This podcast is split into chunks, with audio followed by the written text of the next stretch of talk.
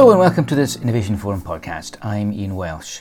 While I was in Amsterdam recently at Innovation Forum's Sustainable Landscapes and Commodities Conference, I spoke with some of the session panelists and participants to get some expert reflections on the conference discussions and to hear a bit about what they'd learned from the conference's two days. So, coming up, we have Anna Turrell from Tesco, Anita Neville from Golden Agri Resources, Craig Tribolet from April, Glenn Hurowitz from Mighty Earth, Josh Tosteson from Everland, Patrick Hubry from Airbus, Michael Hendricks from Farmstrong Foundation, Eliza Menguzo from PGGM, and Innovation Forum Senior Associate Peter Stanbury.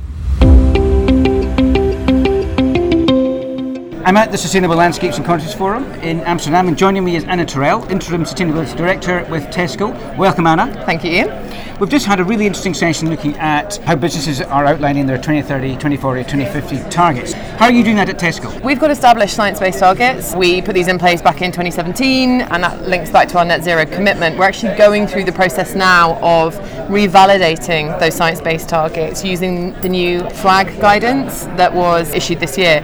Hopefully by the end of the year we will have targets in place for our scope 3 for our four biggest scope 3 emissions hotspots, if you like, supply chains, and that will then map out for us what that interim pathway needs to look like for things such as beef, dairy, poultry, and pork. But obviously, we can still carry on doing the work whilst we wait for those targets. And what we're really focused in on is our emission hotspots within Scope 3 and what we're calling the big bets. So that includes low carbon fertilizer, methane reducing additives, it's looking at the role that dietary shifts can play, as well as obviously importantly ensuring that we can eliminate deforestation and land conversion within our supply chains and reducing food loss and waste. So there's a lot there, but very practically focused in the interim as we wait for those targets. Adina, that's a really interesting point that came out of the session was if you are going to have a focus on 2050, what you really should be thinking about is 2030 because yeah. you won't get to a 2050 net zero situation yeah. unless you really hit your targets for yeah. 2030. So what are the barriers then that you're seeing at Tesco to you achieving your targets? Well, I think a lot of it's to do with data, right? And particularly when we think about scope three more than 30% of our scope 3 emissions footprint sits in our agricultural supply chains. We're really dependent on those actors within those agri supply chains to be able to understand, access, capture, monitor data to be able to actually share that down the supply chain. If we don't have good data and robust methodologies, then it's really difficult to know how and where we're having an impact. It requires a real collective effort to build capacity and understanding within the supply chain to be able to support doing that in a coherent way. Data, I would say, is the perennial issue, but it, it very much is so when it comes to agri emissions. I'm sure we'll be hearing a lot, about data over the next couple of days. Anna Turrell from Tesco, thanks very much indeed. Thanks so much. I'm with Anita Neville from Golden Agri Resources. Welcome, Anita. Hi, Ian. You made a really interesting point in this session just now here at the conference. You said that the last two decades have been about conservation, but the next two decades are going to be about people. Why is that? Well, I think the reality is that over the last two decades, there's been a huge amount of investment and focus on how we tackle environmental issues, and specifically in the palm sector, and for actually a lot of agri commodities, deforestation. How do we prevent it? How do we spot it? and then how do we prevent it? And what that has resulted in, apart from no deforestation, no peat, no exploitation commitments, has been greater investment in satellite technology, monitoring, and transparency initiatives, and then the follow up mechanisms to act on whatever alerts come out of those systems. We haven't seen in the same period a sort of corresponding investment in the people side of the equation. And I think what we're starting to see now is like this pinch point where actually for the last sort of 10% of deforestation that we need to tackle in these agri commodities and particularly in palm, the real challenge is people oriented. It's about poverty and inequality. And social justice organisations tend to be very localised and fragmented, and they haven't campaigned in quite the same way as their environmental cousins. But I think that's changing. We're seeing that with Modern Slavery Act in Britain, with human rights due diligence legislation coming through in Europe and the US.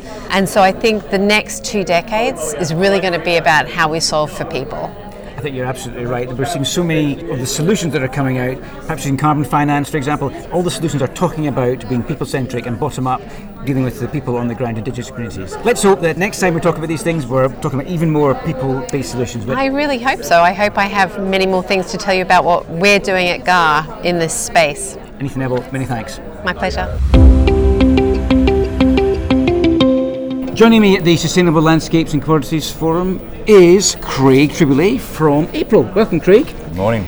We talked a bit over the event about roadmap. So, what does April's roadmap to 2030, 2040, 2050 look like? April's roadmap is called April 2030, and it was developed after about 18 months, nearly two years of negotiation with management and operational teams to ensure that we could set targets across land, environment, and people that were operationally implementable, challenging, and really stretch targets for the team. We ended up with 18 deliverable targets that are now embedded in operational managers' KPI, and we report on those annually, but really targeting our 2030 as our endpoint.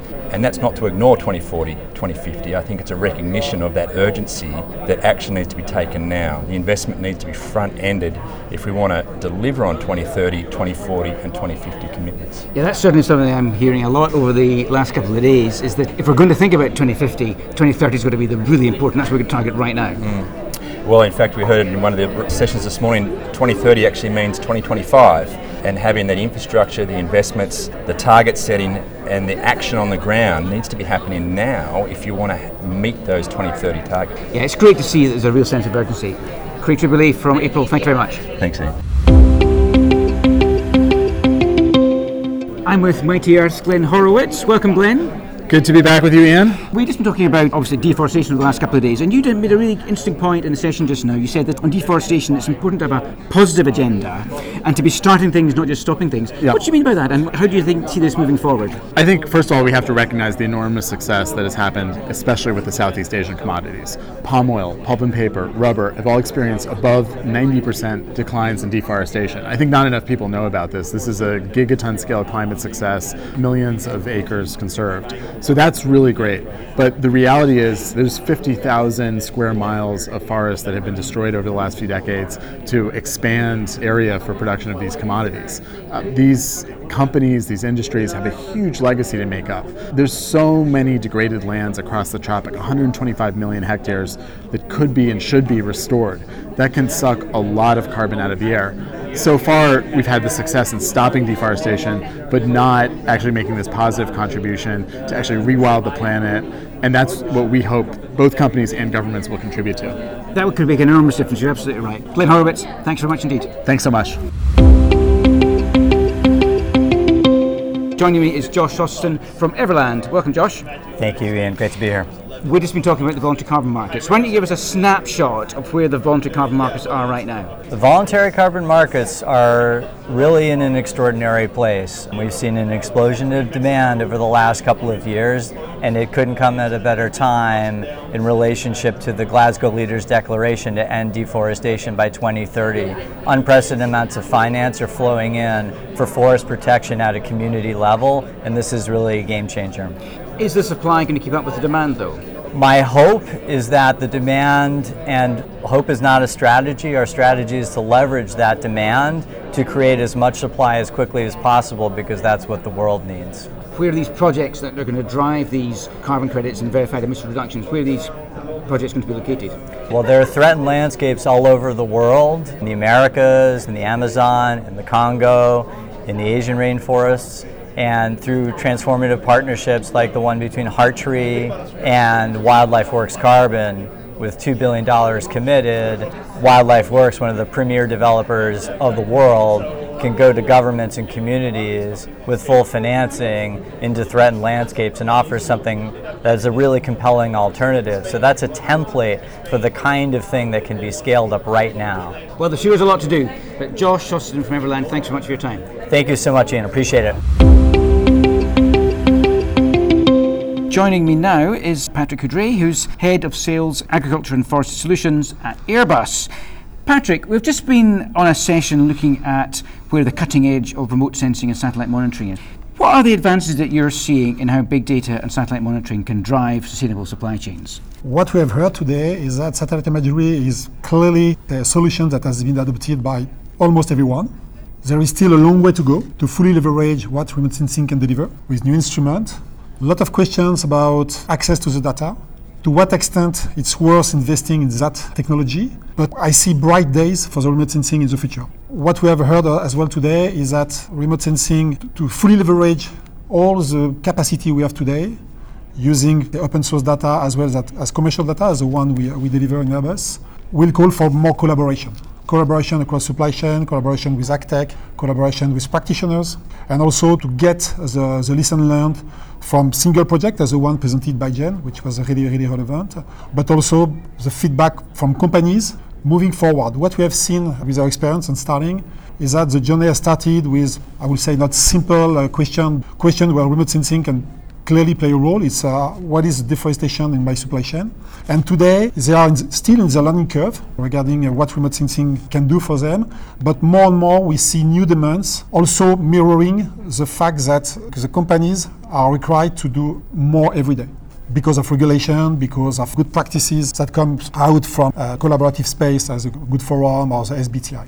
Indeed, it was really interesting to hear all the different types of solutions that are being put forward and also where remote sensing can help. I mean, there was a discussion around the use of remote sensing in helping around establishing the carbon markets and developing more, perhaps not regulation, but kind of more oversight of the carbon markets as we go forward. But certainly there's, there's a lot to do and a lot of solutions coming down the track. But for now, Patrick Coudray from Airbus, thank you very much. Thank you. Joining me is Michael Hendricks from the Farmstrong Foundation. So, Michael, we're going to be talking a bit about smaller farmers and how they can gain access to the carbon markets and benefits from the carbon markets. What are the keys for smallholder farmers benefiting from the carbon markets? It's of course very potentially, put it that way, now a source of revenue. Uh, the interesting thing of, of, carbon, now if you compare it with, uh, with their normal commodities, the agricultural commodities, uh, you can actually do the payouts now off season. So when it gets really tight for farmers, now you have this additional amount of money you, you can pay to them. Uh, you can also split these payments. Uh, so what we do, we pay part of that money. You know, when it gets uh, the tightest part of the year is July, August, and then reserve 25% for an extra payment just before the kids go to school. so you try to combine you know, that part and the fact that it's uh, basically you know you are you now getting out of the normal commodity cycle. Uh, I think that's also important. So where you have uh, prices can move up and down.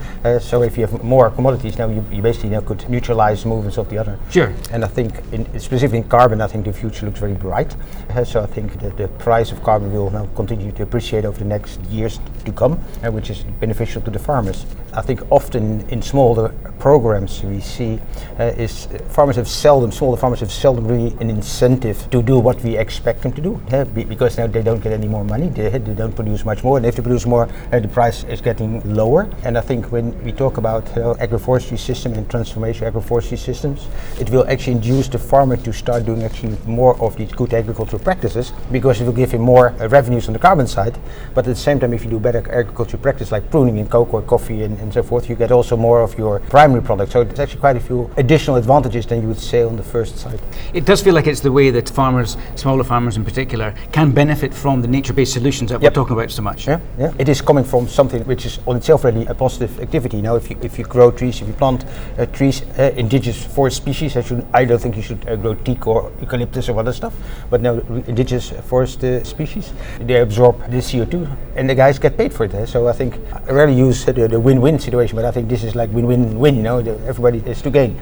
Yeah, it does feel like that, doesn't it? For now, Michael Hendricks huh? from the Farmstrong Foundation, thanks very much. Okay. Joining me now is Eloisa Mengoso from PGGM.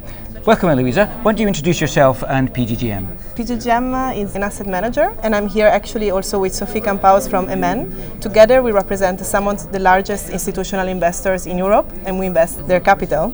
As an asset manager, what do you want companies to be doing on deforestation and in terms of thinking around sustainable commodities in their supply chain? Yeah, first of all, we want to highlight that this is a very important topic for us and for peers in the Netherlands. Uh, biodiversity and deforestation are incredibly key themes for us. At PGGM and MN joins us in this message, we expect companies that source of commodities to implement solid policies to mitigate deforestation risk, but also to invest in supporting farmers' livelihood and sustainable sourcing. Well, let's hope that we see more of that over the coming years. It's been a pleasure. Thank you for joining me. Thank you so much. And I'm joined by Peter Stanbury, uh, Associate with Innovation Forum. Welcome, Peter. As always, a pleasure to see you. This morning you had a session, or you're running a session looking at the right balance between regulation and incentives Mm. to end commodity driven deforestation. What is the right balance then to achieve that? I think the distinct feeling that came out of the meeting was that the balance has gone too far in the direction of regulation, that actually sometimes that regulation could potentially be actively harmful. There are requirements being put on companies which are potentially onerous about doing things they're already doing, and it's not clear that that's going to have a sort of corollary benefit in terms of increased proportions of sustainable product coming into the EU. What's the answer then? The answer seems to be that the governments have got to step up more. There seems to be a feeling that governments, by which we mean the EU, the Americans, the British, simply aren't engaging sufficiently with some of the sort of detailed issues on the ground. You know, historic issues on the ground in some of these countries, the legal structures in those areas. That there's much more need for governments to step up for the, into this area and government to government collaboration. So, cooperation around better regulation, perhaps. Regulation is still a large part of the solution, but it's better regulation, or regulation better enforced, perhaps. It's regulation better enforced, but it's also looking at other things that may be going on in those countries which are unhelpful. Perhaps historic ways of supporting smallholder farmers, which might have made sense 20 or 30 years ago, but which now actually become problematic. Lots to talk about as ever at the, the conference today and for tomorrow, but for now, Peter Stanbury, thanks very much. Thanks so much, Ian. Many thanks to all of our participants for taking the time to share their insights. That's it for now. I've been Ian Welsh, and goodbye.